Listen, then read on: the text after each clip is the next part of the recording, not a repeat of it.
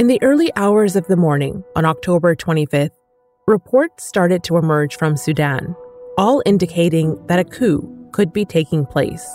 I first received information about the coup around 11 uh, p.m. Sunday night and, and tried to contact friends on the ground and was basically awake for the next more than 24 hours. That's Sudanese journalist Ismail Kushkush. He spent many years reporting out of Sudan and East Africa. But this week, he was watching the news from the east coast of the United States, where he's now based. I immediately went to social media, and what we first saw was the arrest of, of a number of civilian ministers and political figures. The military placed Prime Minister Abdalla Hamdok under house arrest and detained most of his cabinet. As the hours passed, it became clear what had unfolded. Two years after Sudan's revolution, just weeks before civilian rule was set to begin, it was a coup. The internet and phone lines are disrupted, and the airport in Khartoum closed. Bridges that connect Khartoum to another twin city, umm Omdurman, these bridges are all occupied by soldiers. Protesters accuse the military of firing live ammunition at the demonstrators. I'm Malika Bilal, and this is The Take.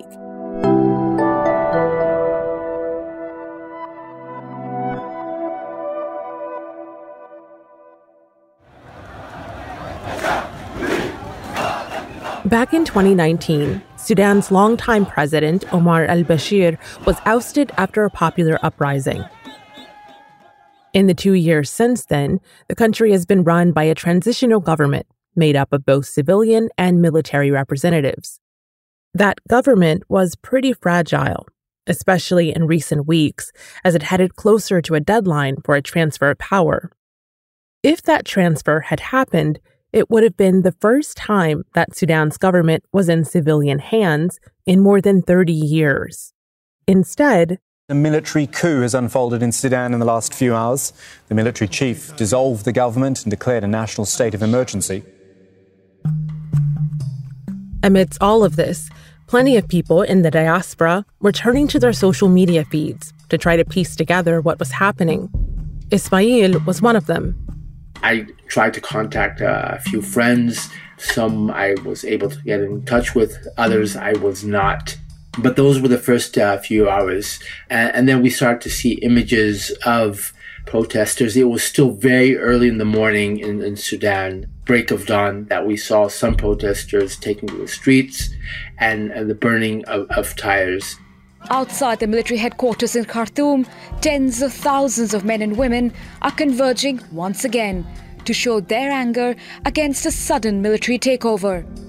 The first few hours, which is very typical in coups, things are confusing. There are conflicting reports of what is happening, but it felt that this was a, a coup in, in, in the making.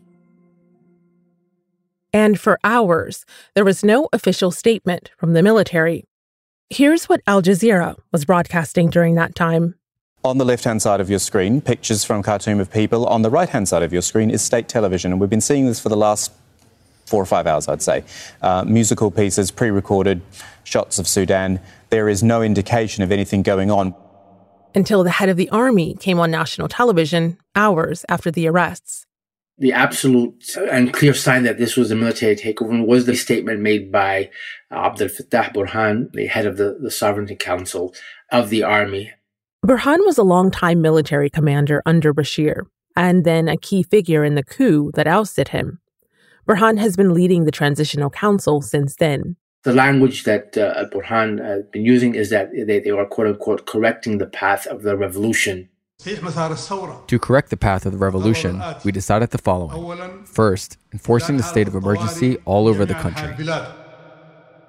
Ismail says the military has pointed out critiques of the civilian side of the transitional government in an attempt to justify what's happening there are legitimate critiques of the transitional government at large and even the civilian side. At the same time, the military is represented in the Transitional Council too. The military was a partner in this government. It taking action alone, I think, was a sign that this indeed was a coup.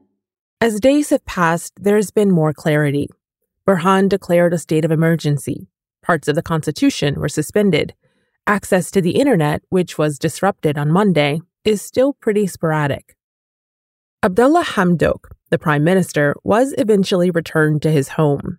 But the military dissolved the transitional government, which came together after the popular uprising that upended Sudan's politics. So in April 2019, protests uh, were able to bring down the 30 year old government of Omar al Bashir. That was followed by months of negotiations between civilian forces and the military councils. They had reached an agreement in the fall of 2019, a power sharing agreement that would see the transition of Sudan into full civilian rule in 39 months. The Sovereignty Council, as it was called, was divided between civilian members and military members. So, for the first 21 months, that council was to be led by the military, represented by Burhan. And those 21 months were coming to an end. November 2021, in a month, is when the transition from a military head of the Sovereignty Council to a civilian head of the council. That was only uh, weeks from now. That is when there was supposed to be a full transition to civilian rule that would uh, lead the transitional period into 2023 for elections. That is the complex transitional situation that the Sudanese government is in and has been in. That situation was only getting more complex as that November deadline came closer. For the past few weeks, we've seen coup attempts, or at least declared coup attempts.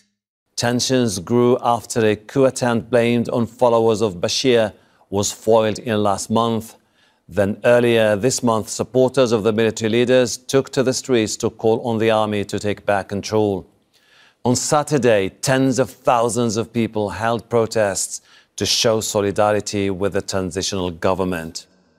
We saw protests and they sit in support of a military takeover, but we also saw much larger protests against a possible military takeover and in support of full civilian rule. One of those protests demanding civilian rule happened on October 21st just days before the coup took place. We saw hundreds of thousands of Sudanese in different cities in Khartoum, in western and eastern, northern and southern parts of the country in support of full civilian rule. That date, October 21st, is an important one in Sudanese history. October 21st, 1964, is the first people power movement first uh, popular uprising in the region that brought down successfully a, a military government. For Sudanese, the memory of that uprising is very dear because it, it is a part of their political heritage. The choosing of that date was not a coincidence. Many of the organizers of the protest believed that that memory would help bring out people considering the situation in the country, considering the tense situation and debates over military rule and civilian rule that Sudan the past few weeks, past few months has been uh, going under. I wanted to talk to someone who's been participating in these debates in Sudan. Given the communication shutdown, that was difficult. But after a while, I was able to reach Marine Alneel in Khartoum. Kind of um, talking to you for a second so you can get a sense of the audio quality. Marine, thank you so much for holding on through the technical snafus. Sure, no problem. Though that didn't last for too long. Were you part of those protests that were taking place before the coup? Oh, I might have lost you again. uh oh. It looks like we just lost Marine, which is understandable. Eventually, we were able to hear from her, and she said she did join those protests on October 21st. Protesters around Sudan came out in support of their demands. not in support of any specific entity, not the military, not the civilian component of the sovereign council, but in support of the demands of the revolution. And for the fact that a coup occurred only four days after that, on the 25th of October, um, is uh, it's just uh, incredible. Marine says there was already momentum from the protests. And then, a few days later, she heard the news. I think, as like many people here in Sudan, I woke up to the news that a coup already happened. After that, internet shutdown happened early in the morning, but protesters spread the word through word of mouth and through mm, uh, neighborhood resistance committees and other ways of grassroots organizing that we will be rejecting this coup. And on the 25th, people took out to the streets again to express their rejection of the military and to express that even if there are objections or concerns about how the civilian government is performing, that does not in any way, shape, or form ever mean the people of Sudan will support a military coup, will support the military taking over the power from the civilian government. In fact, she thinks the coup has made that sentiment even stronger. This coup brought us uh, back to a more strong stance of wanting a fully civilian government. The, the trust in the military is now completely dissipated. Some television media have been kind of showing a narrative of two sides a side that is supporting the coup and not even calling it a coup, and a side wants a return to a civilian government. And I don't think that's a, an accurate description of the general feeling out in the streets here in Khartoum and all of Sudan. We are united in the rejection of the military. In fact, before the coup, people were focusing on the performance of the government, or some people were supportive of uh, its actions and others were not. And now everyone is, is united about rejecting the military whatever it is that we are going to focus on with our civilian government will be a matter of civilians between the people and a civilian uh, government. And no discussion about ruling the country can happen with a military government. And I think that's the most important statement or the most important message that people can take from people here in Sudan. Marine wasn't surprised about the coup. She said there had been rumors that something like that would happen. And that's true for the diaspora too. I spoke with Nisrin Elamin, an assistant professor of international studies at Bryn Mawr College in the U.S. state of Pennsylvania, and she felt the same way. My immediate feeling was this is not necessarily surprising, but one of my biggest fears kind of became a reality in a way. Why was that? I mean, for one, since the formation of the transitional government in um, August 2019, it's been a sort of power sharing partnership between civilian uh, members and technocrats and military elements, really, of the former Bashir regime and the orchestrators of this uh, seizure of power. They're sort of part of al Bashir's inner circle they're also responsible for atrocities in Darfur and South Sudan. Nisrin thinks the military could be worried that a civilian leadership could hold them accountable for the crimes that took place under Bashir.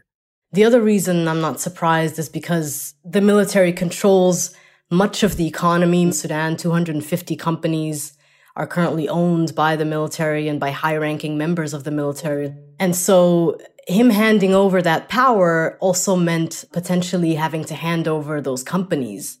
There's been quite a bit of international outcry since the military takeover. The move was condemned by the UN Secretary General. The African Union suspended Sudan's membership. But Nisrin says there's a lot of subtext to some of the international responses. Publicly, Egypt, Saudi Arabia, and the UAE have officially expressed their concerns. I think, you know, behind closed doors, they're in support of Al Burhan. He, even during the Bashir regime, was closely allied with those three external actors. He was trained in Egyptian military college and has strong ties to Sisi. That's Egypt's president, who originally took power himself in a coup two years after a popular uprising ousted the country's long-standing leader. While Bashir was in power, Sudan was straddling one of the biggest fault lines in Middle East politics at the time. Saudi, Egypt, and the UAE were on one side, and countries like Qatar and Turkey were on another. So I think that at that time, al Bashir came maybe less of a reliable ally for Saudi Arabia, the Emirates, and Egypt, whereas Al Burhan is seen as, as more loyal, more reliable. And so I think we need to keep our eye on them as well and recognize the role that they've been playing against the wishes of Sudanese people. I think the US is is perhaps not as strong of a player as it thinks it is. The US has spoken out against the coup and suspended $700 million in humanitarian aid. But in many ways, that doesn't really matter to Al Burhan. They've been operating in isolation under the Bashir regime for 30 years, and they could care less whether there's a deep economic crisis that is essentially having a devastating impact on the majority of Sudan's people because they're benefiting from these crises and, and they've been enriching themselves. So, really, for them, it doesn't matter so much if some of this aid is withdrawn because they have other kinds of support and are able to benefit in other ways. So, the uprising that predated this transitional government was just a couple of years ago, 2019.